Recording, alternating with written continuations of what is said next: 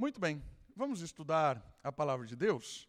Hoje, em clima de casamento, nós vamos, de forma rápida e simples, olhar um texto bíblico que Paulo trabalha com a ideia do casamento. E hoje nós vamos falar casamento na real. É o tema que Paulo propõe em 1 Coríntios capítulo 7, que eu quero convidar você a abrir a sua Bíblia. Paulo ali fala sobre casamento em cinco versículos de forma bem direta. Por isso, o tema da nossa mensagem é casamento na real. Por que na real? Por que essa ideia? Porque a ideia de casamento, ela está, infelizmente, contaminada por coisas irreais. Sejam por causa dos filmes românticos que nós assistimos, né? Aqueles filmes produzidos por Hollywood, em que há uma dramatização do casamento em termos românticos assim absurdos, de princesas e príncipes encantados, e de flores, e de ambientes criados, e irreal. Né?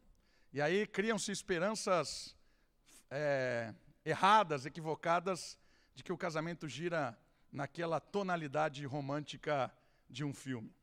Ou, por outro lado, às vezes o casamento é proposto de uma forma completamente ruim.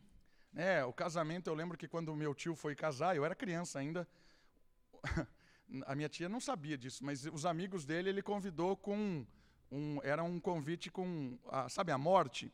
Então tinha a morte, assim, no desenho da morte, e escrito assim, enforcamento de tal, tal, tal, tal, no dia tal, e ele dava, que era um enforcamento, ele estava produzindo a morte na vida dele, era o casamento. Né? Então era o dia do enforcamento do meu tio. Eu tinha uns 6, 7 anos, e olha só como eu lembro disso até hoje. Então é a ideia de que o casamento é uma, uma, uma desgraça, né?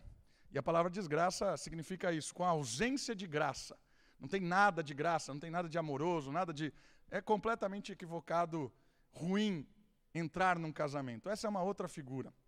E a gente podia ficar aqui falando várias visões que o casamento hoje é visto na sociedade ou até mesmo dentro da igreja. Algumas pessoas idealizam o casamento, né, o casamento cristão, como se fosse algo santo, sagrado, inalcançável e sei lá o quê. Várias expectativas. Por isso, eu queria, de forma simples e rápida hoje, olhar esse texto de Paulo e mandar a real. Por isso, o tema da nossa mensagem é casamento na real. Estão comigo em 1 Coríntios capítulo 7? Eu quero ler os cinco primeiros versos e depois nós vamos comentar eles. Diz assim a palavra de Deus: Agora, quanto às coisas sobre as quais escrevestes, ou seja, que é bom que o homem não tenha relações com mulher. Ou, se você quiser, que o homem não se case. Por causa do quê? Da imoralidade, cada homem tenha a sua mulher e cada mulher o seu marido. O marido cumpra a sua responsabilidade conjugal para com sua mulher. E do mesmo modo, a mulher para com o marido. A mulher não tem autoridade sobre o, co o corpo ou seu próprio corpo, mas sim o marido. Também, da mesma forma, o marido não tem autoridade sobre o próprio corpo, mas sim a mulher. Não vos negueis um ao outro, a não ser a não ser de comum acordo, por algum tempo, a fim de vos consagrardes à oração. Depois, uni-vos de novo, para que Satanás não vos tente por causa da vossa falta de controle. Olha que interessante. Paulo aqui começa dizendo que ele está respondendo uma pergunta que foi feita para ele. Percebeu no primeiro versículo? Assim como vocês me escreveram, sobre as coisas que vocês me escreveram, eu tenho alguma coisa para dizer para vocês. Então, aqui, 1 Coríntios, parece que Paulo está respondendo alguns questionamentos, algumas perguntas, e são várias. Nesse momento específico, parece que a pergunta que Paulo está respondendo é a pergunta de um líder, alguém chamado, alguém vocacionado, alguém que quer ser um pastor, um presbítero, um missionário, alguém que está envolvido nesse tipo de trabalho dentro da comunidade cristã. É importante que ele seja solteiro ou é importante que ele seja casado? É bom que ele se case ou não? Talvez seja essa a pergunta. E aí Paulo vai responder a essa pergunta de uma forma interessante, porque ele começa falando de que não é bom que o homem se case. E aí você pergunta: opa, esse negócio que Paulo começou a falar parece contrário àquilo que a gente falou no começo do culto. Porque Deus em Gênesis disse: não é bom que o homem esteja só. Como é que Paulo agora contradiz aquilo que Deus está dizendo? Mas aqui eu quero que você entenda qual é o contexto que Paulo está respondendo a essa pergunta. E aqui é um contexto muito específico. É um contexto de perseguição, é um contexto em que o homem é ameaçado, a família é ameaçada pelo cristianismo. E aí Paulo começa a responder: olha, nessa situação momentânea, nesse lugar que nós estamos, é, é mais fácil né, desenvolver o ministério solteiro, como eu estou aqui nesse momento. Né? Paulo poderia ser viúvo aqui nesse momento, poderia ter sido ab abandonado pela esposa. A gente não sabe direito o que aconteceu com Paulo. Mas o fato é que Paulo foi casado e ele era membro do Sinédrio. Para ser membro do Sinédrio tinha que ser casado. Então, pode ser que Paulo tenha, era viúvo nesse momento, pode ser que Paulo, quando se converteu, houve um, um abandono da família, né, porque o judaísmo era muito forte, talvez levaram a esposa dele, sei lá, não sei direito o que aconteceu e Paulo nunca, nunca explicou isso. Mas o fato é que Paulo começa essa ideia de casamento dizendo o seguinte: a vida aqui nesse contexto é perigosa. Então, um líder e um líder envolvido com a obra de forma séria, ele vai ter perseguição. Então, se você, líder, conseguir manter-se solteiro, se você conseguir se manter sozinho, é melhor. Certo? Então, só para a gente entender que isso aqui não é contraditório, Paulo não está contradizendo o que Gênesis disse, está orientando uma situação específica. Mas vamos tentar aprender com esse texto o que é que Paulo está mandando no sentido da real do casamento. E a primeira lição que Paulo fala é a respeito de que há tempo para tudo, ou tudo tem o seu tempo. Olha só que interessante os primeiros versículos que ele fala. E o slide vai nos ajudar a entender esses versículos. A história de cada um é ímpar. Certo? Não existe resposta massificadora, uma fórmula mágica. Não, cada pessoa é uma pessoa. Por isso é preciso ter consciência de quem, de quem você é, cada pessoa é da sua realidade atual e a sua prioridade no reino. Por que, que eu estou levantando essa questão de, do tempo específico da individualidade? Porque está falando aqui, Paulo, naquele momento específico, era importante que ele ficasse sem ter uma esposa. E olha só o versículo 2.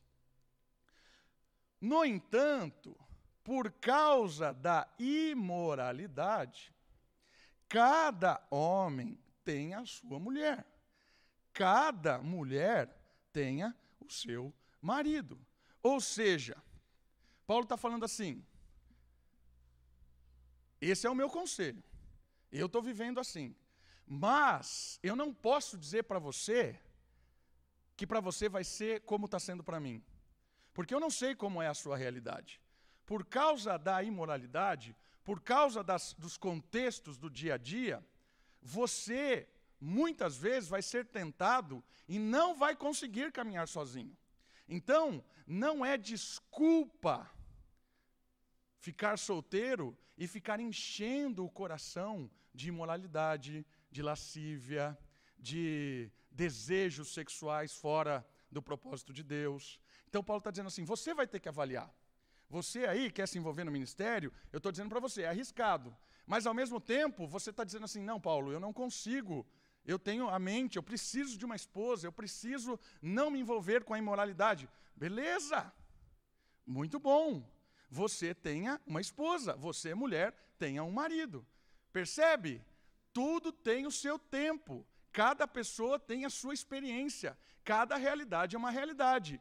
O que é comum a todos? Não ceder ao pecado.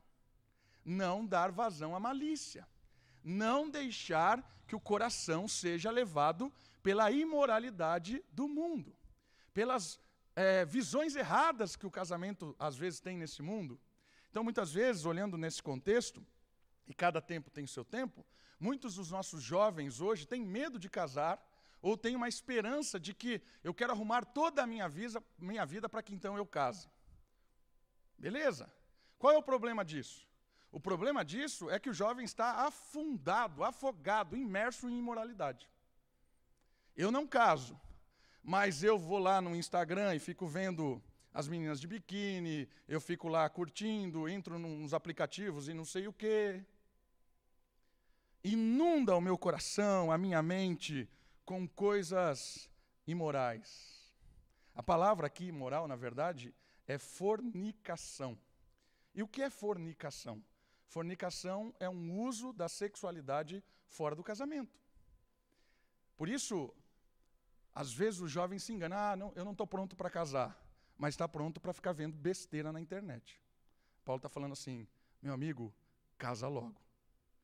Se você não tem controle do seu coração, da sua mente, o que você está vivendo hoje é morte. Então, não invente desculpinha. Ah, não vou casar, não tenho dinheiro, não sei o quê. E fica vivendo essa vida porca. Percebeu a seriedade do casamento? O casamento é algo que tem a ver com o controle daquilo que Deus colocou de bom no nosso coração. E o que é de bom? Esse desejo, né, que às vezes a gente pode chamar de libido, porque Agostinho chamava de libido, é o desejo, o desejo por outro, né? Um homem desejando a mulher, a mulher desejando o homem. Isso é bíblico, sadio, isso é bênção. O problema é que isso não é usado como Deus quer que seja usado dentro da aliança, na complementariedade, na fidelidade, no complemento do homem com a mulher. E aí o mundo dá alternativas, o mundo dá escapes, o mundo dá desculpinhas, porque hoje a gente tem visto a moda na juventude é eu aproveito tudo, mas eu não quero ter responsabilidade de nada. E ter alguém como responsável, né? Uma mulher ter um homem como responsável, um homem ter uma mulher como responsável. Eu sou responsável também com essa relação. Eu não quero. Eu quero ter todo tipo de prazer, alegria, mas eu não quero ter responsabilidade. É isso que Paulo está chamando muito seriamente a atenção. Cada um tem o seu tempo, o seu coração. Por isso que eu não posso dar uma resposta massificada. Percebe? Eu não sei os dilemas de cada um dos jovens. Eu não sei. Pode ser que realmente o jovem ali, eu não, tô, não vou casar agora, eu não quero tal, e ele seja alguém que lide bem com isso. Eu não tenho problema com isso. Não tenho. Beleza? Show de bola. Mas, se tem, está indo para o caminho errado. Paulo está dizendo aqui, em primeiro momento, para aqueles que não são casados: o casamento é algo sério.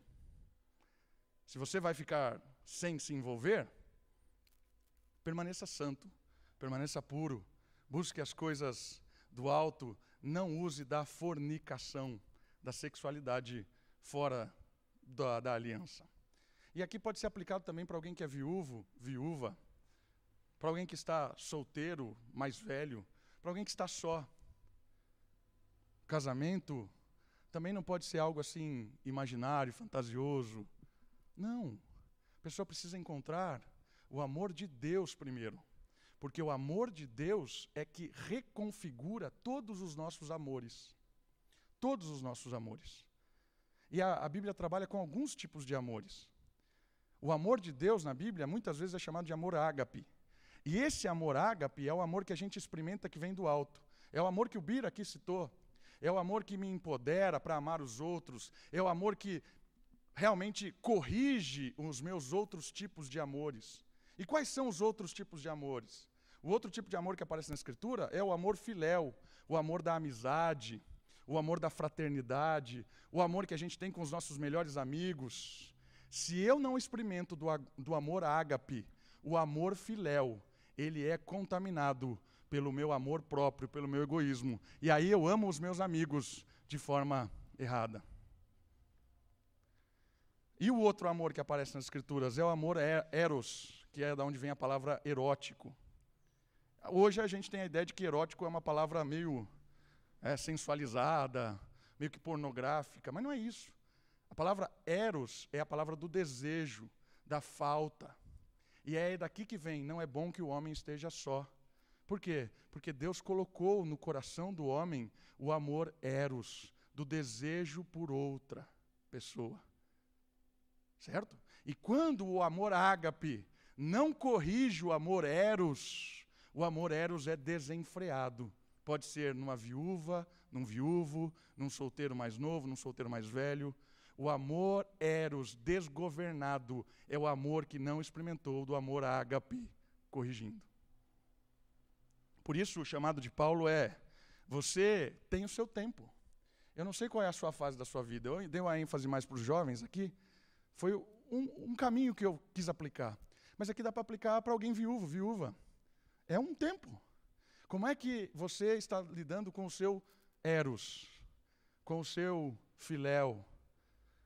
Tem gente que está solteiro, um pouco mais velho, ou porque é viúvo, ou porque está solteiro ainda, e fica iludido. Por quê? Porque o amor ágape precisa corrigir o amor filéu e o amor eros do desejo e da fraternidade. Percebeu a dinâmica? Por isso que o texto bíblico diz assim: Eu só amo porque Deus me amou primeiro. E eu só amo corretamente a mim mesmo, aos amigos e à esposa, a quem eu desejo, a quem me complementa, quando eu amo a Deus primeiro, porque senão está tudo desfigurado. E aí o texto bíblico diz: a imoralidade, por causa da imoralidade. Paulo manda na real para todos aqueles que estão querendo casar, todos aqueles que já foram casados, todos aqueles que estão vivendo um momento aqui específico, né, que não está complementando. Né. Se o coração está desejoso, que ore e busque complementar. Se você está lidando isso muito bem, beleza. Se você tá, não, tem, não tem visto alternativas para se relacionar com alguém, talvez o amor a Deus está faltando, porque você precisa amar mais a Deus para que os outros amores sejam corrigidos. A dinâmica, em primeiro momento, do casamento na real que Paulo manda para nós é: nós precisamos entender que o mundo é imoral, que os amores estão corrompidos e que eu preciso entender o amor de Deus para que eu entenda quem eu sou, onde eu estou, qual é a real, realidade que eu estou vivendo e como é que eu posso desfrutar do amor verdadeiro, ou com a minha esposa, ou com a comunidade, ou com, sei lá, como você está vivendo. Entende? Então, cada um tem o seu tempo, cada tempo é uma resposta específica, não tem uma resposta massificadora. Uma outra questão é que nenhuma realidade é pretexto para o pecado. Isso aqui fica claro no texto. Independente do que você está vivendo, viúvo, divorciado, solteiro, mais novo, mais velho, nenhuma das situações é pretexto para o pecado. Isso aqui ficou claro. Entende? Deus está falando assim: não se vitimize por causa da situação. Ah, como eu sofri na vida. Meu, meu, meu ex-marido era agressivo, abusivo, não sei o quê agora me libertei e agora eu tenho o direito, agora eu mereço, e aí pretexto para o pecado. Não faça isso. Ah, meu antigo namorado, minha antiga namorada, a minha antiga namorada me usava, me fez de, de, tonto, e agora eu me livrei dela, e agora eu vou ser diferente, não vou ser mais, vou ter atitudes. Opa! Experiências ruins com relacionamentos anteriores não é pretexto para pecado. É amor que precisa ser corrigido com amor ágape. Primeiro ponto da realidade do casamento, o casamento na real. Paulo está falando para você: olhe a situação hoje e responda conforme a situação pede. Cuidado para você não julgar o outro também. Cada um é cada um. E um ponto muito legal: peça ajuda. Peça ajuda. Peça ajuda. Né, hoje a gente ouviu aqui alguém que tem 50 anos de casamento. Ouça. Vai ouvir o que tem para falar. Alguém que convive 50 anos. A outra questão do casamento que Paulo manda na real é a questão da sexualidade restaurada. Por que a, a, a restauração? Porque o texto diz que há imoralidade. E a gente já começou a dar início a esse tema, do amor que reconfigura o amor eros, né, o amor ágape. E ao versículo 3 ele diz assim: Marido, cumpra a sua responsabilidade conjugal para com a mulher, do mesmo modo a mulher para com o seu marido. Olha que legal esse texto. Cumpra a sua responsabilidade conjugal. Ele está falando de sexualidade aqui. Faça aquilo que você foi chamado para fazer. É responsabilidade. Cumpra o seu dever como homem, cumpra o seu dever como mulher.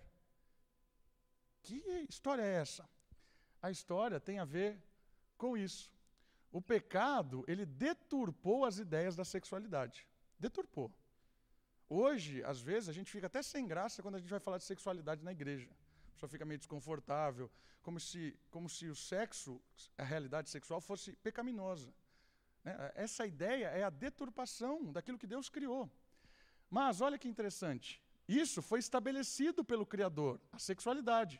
Por isso, cada um precisa, precisará lidar com o seu próprio coração, entendendo que ah, muitas vezes nós precisamos lidar com aquilo que não é o ideal de Deus.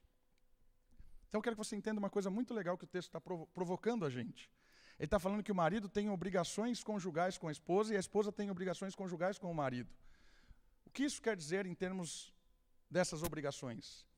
Tem a ver com a sexualidade restaurada. Deus criou a sexualidade. Por quê? Deus criou uma forma de complementar homens e mulheres, e essa forma é uma forma prazerosa, amorosa, uma forma que glorifica ao Criador. A sexualidade é um culto a Deus. Às vezes é estranho dizer isso porque a gente tem a mente deturpada do que é sexualidade. Mas a sexualidade, a intimidade entre um homem e uma mulher, é um culto a Deus. E sabe o que é impressionante? A palavra usada no Antigo Testamento é iadá. Adão conhece Eva. Iadá é conhecer. Então a sexualidade tem a ver com a, a, intimidade, o conhecer, o estar ali frente a frente, agora unido, uma só carne, uma só pessoa, no sentido de que agora homem e mulher são um diante de Deus. Conhecimento, intimidade. Por isso é um culto a Deus. E sabe o que é mais legal? A partir desse culto íntimo, produziriam seres à imagem e semelhança do Criador. A forma de Deus inundar a terra com seres que mostram a sua imagem e semelhança vem da sexualidade. Porque aquele que nasce de, um, de uma relação, o filho, ele carrega a imagem dos pais, como diz Gênesis capítulo 5, e ele carrega a imagem do Criador. Esse culto da intimidade, o culto a Deus por essa intimidade bela, gloriosa, prazerosa, ela gera um ser à imagem e semelhança de Deus. E isso é tão legal, tão impressionante, que você percebe por que, que a sexualidade está tão deturpada. Por que, que Satanás ataca isso? Porque é uma forma que ele encontrou de atacar a imagem de Deus. Quando ele ataca essa área, é uma forma afrontosa do inimigo atacar a imagem de Deus sendo espalhada pela criação. Paulo está chamando a nossa atenção de que isso é bom, isso é algo que complementa o casamento, cada um no seu tempo, é claro. E o texto é muito legal porque ele diz assim: isso vai cumprir a expectativa do amor eros de forma correta. O homem cumpre o amor eros para ele e para a esposa, e a mulher cumpre o amor eros para ela e para o marido. Isso é a unidade, a bênção. É uma restauração todas as fake news da sexualidade. Tudo que é fora da aliança é fornicação. Tudo que é dentro da aliança deve ser cada vez mais prazeroso, mais limpo, mais alegre, feliz, porque isso é santo, puro, glorifica a Deus. É muito legal perceber isso. E é muito interessante que os nossos casamentos tenham essa questão muito bem resolvida. Que você e sua esposa tenham muito bem resolvido isso. que seja algo de conversa, de intimidade. E eu não sei qual é a fase que você está vivendo isso, que, mas que seja bem resolvido para vocês dois, tanto para o homem quanto para a mulher. Paulo está dizendo que vocês cumpram a obrigação de ser bem resolvido, porque se essa área não for bem resolvida, essa área eu creio que é um dos tripés de um casamento bíblico abençoado: comunicação, finanças e sexualidade. Esse é o tripé de um casamento. Boa comunicação, boa administração, bom mordomo daquilo que Deus nos dá, boa intimidade, porque a sexualidade é a demonstração de que um conhece o outro plenamente. Essas ideias, né, de que a sexualidade ela não é espiritual, ela não é bíblica, ela traz um estrago tremendo para a igreja, para o povo de Deus. E aí é o que o versículo 5 vai nos dizer. Né? E aí o slide vai nos ajudar a entender isso. A sexualidade do casal é algo espiritual e vital, vital importância para a vida a dois. Negá-la é expor-se ao tentador, que estará pronto para atacar. Olha só esse texto no versículo 5. Não vos negueis um ao outro. Olha que interessante isso.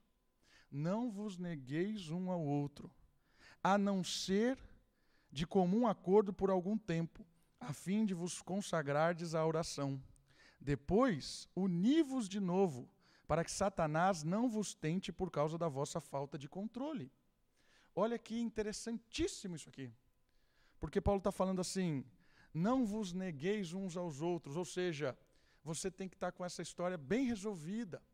Porque se você não tem uma boa intimidade com a sua esposa, você não tem uma boa intimidade com o seu marido, se você não conversa com isso, se você não está satisfeito com isso, não está glorificando a Deus, você não está feliz com essa área da sua vida, é uma exposição para o tentador. Negar-se um ao outro é não resolver essa área é não conversar sobre isso, é achar que isso é pecado, é achar que isso é meio sujo, é achar que isso não é assunto que deve ser conversado, achar que isso não é assunto de crente, isso, né? Sexo é uma coisa que não é Bíblia. Opa! Todo esse tipo de argumentação é exposição para o tentador. Você está expondo o seu marido, está expondo a sua esposa para o tentador. É isso que o texto está dizendo.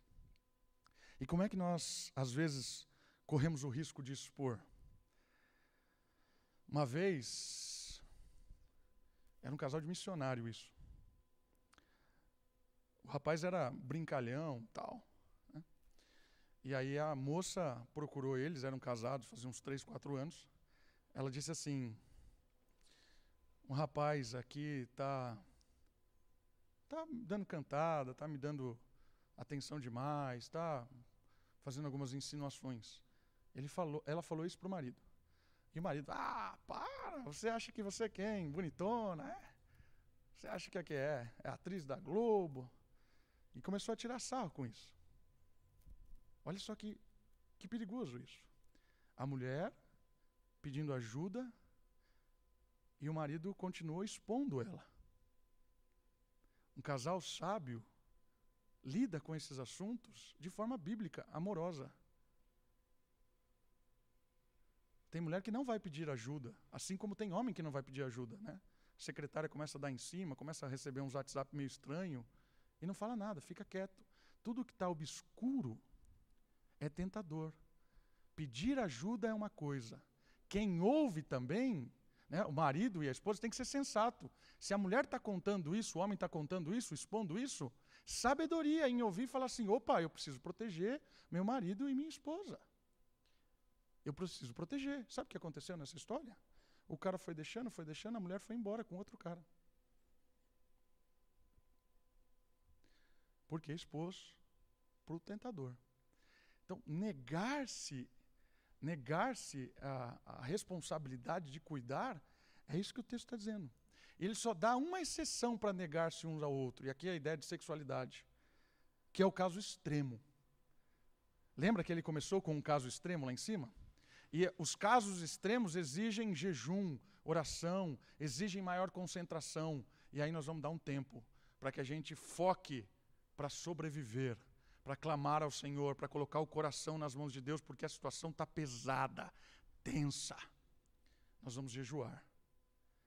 É só em momentos de extrema necessidade. Por isso, esposas, não falem para o marido, não usem né, a sexualidade como pena. Né? Ah, não arrumou o quarto, não vai ter. Né? Não, não, não fez isso, né? Ah, vai ter greve agora de. Isso é expor ao tentador. Homens também. Não exponham as suas esposas. Ah, não vou elogiar mais, não vou cuidar, não vou falar, não vou secar. Opa! É exposição. Entende? O texto de Paulo está chamando muita atenção nessa área da sexualidade, por quê? Porque a igreja precisa entender a sua responsabilidade os casais das igrejas precisam entender a seriedade desse assunto, que é bom, que é culto a Deus, que é a imagem de Deus sendo propagada, que é prazeroso, que é algo abençoador, mas que é algo completamente deturpado por o mundo, que é algo que vem bombardeio o tempo todo, e que se a gente aqui como igreja não conversar, se a gente não tiver intimidade, se a gente não expor as coisas, o tentador aparece e aí vem e derruba.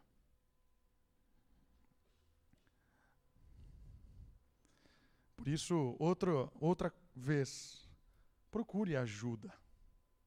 Né? Esse assunto, às vezes, as pessoas não procuram ajuda. Todas as vezes que um casal me procurou pedindo ajuda nessa área, a bola de neve já era imensa. Aí o que você tem que fazer aí é muito difícil. Peça ajuda, busque ajuda. E a última instrução desse texto, pelo menos, mandando a real. Paulo diz: Meu corpo, nossas regras. Né? Olha só o versículo 4. A mulher não tem autoridade sobre o seu próprio corpo, mas sim o marido. Também o marido não tem autoridade sobre o próprio corpo, mas sim a mulher. Né? O que isso quer dizer? Casamento é uma união em que o homem e a mulher não vivem apenas para si, pois pertencem ao outro. Buscar a independência não é para os casados. Entender que um pertence ao outro e ambos a Deus é maravilhoso. Então, essa história de que, ah, vou buscar a minha independência, não vou depender do meu marido para nada, não vou depender da minha mulher para nada. Se você pensa assim, você não está num casamento, ou se está num casamento, está à beira de afundar o seu casamento. Porque essa história de meu corpo, minhas regras, não é para casados. Porque casado é o meu corpo pertence a você, esposa. Esposa, o seu corpo pertence a mim, marido. Isso aqui é um golpe, inclusive na cultura da época, que era uma cultura extremamente machista uma cultura em que a mulher era vista como uma propriedade do homem. Isso era uma discussão entre os fariseus, inclusive. A mulher era uma propriedade do homem.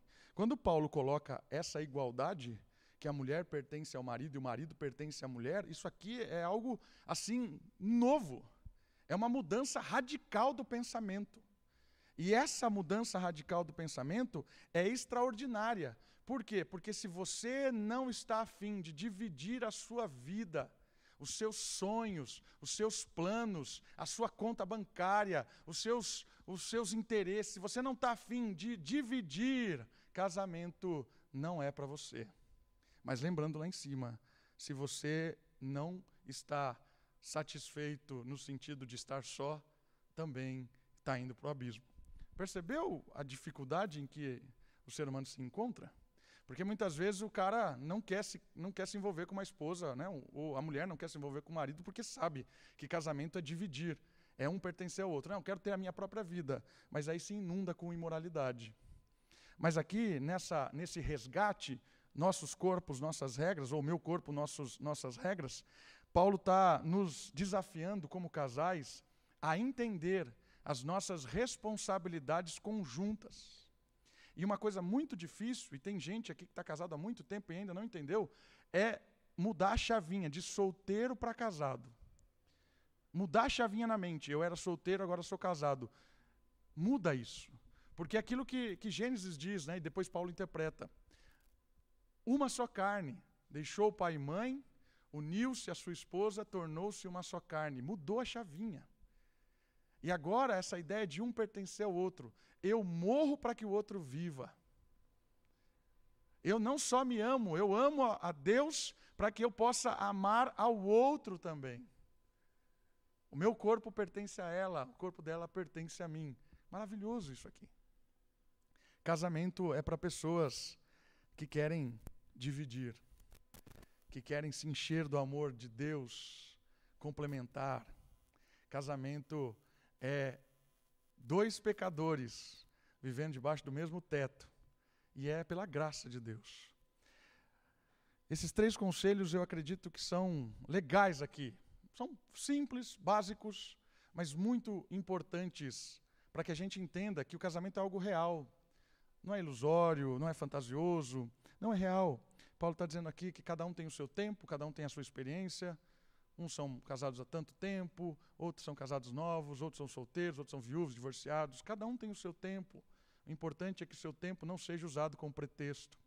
Uma outra coisa importante desse texto é realinhar a visão da sexualidade.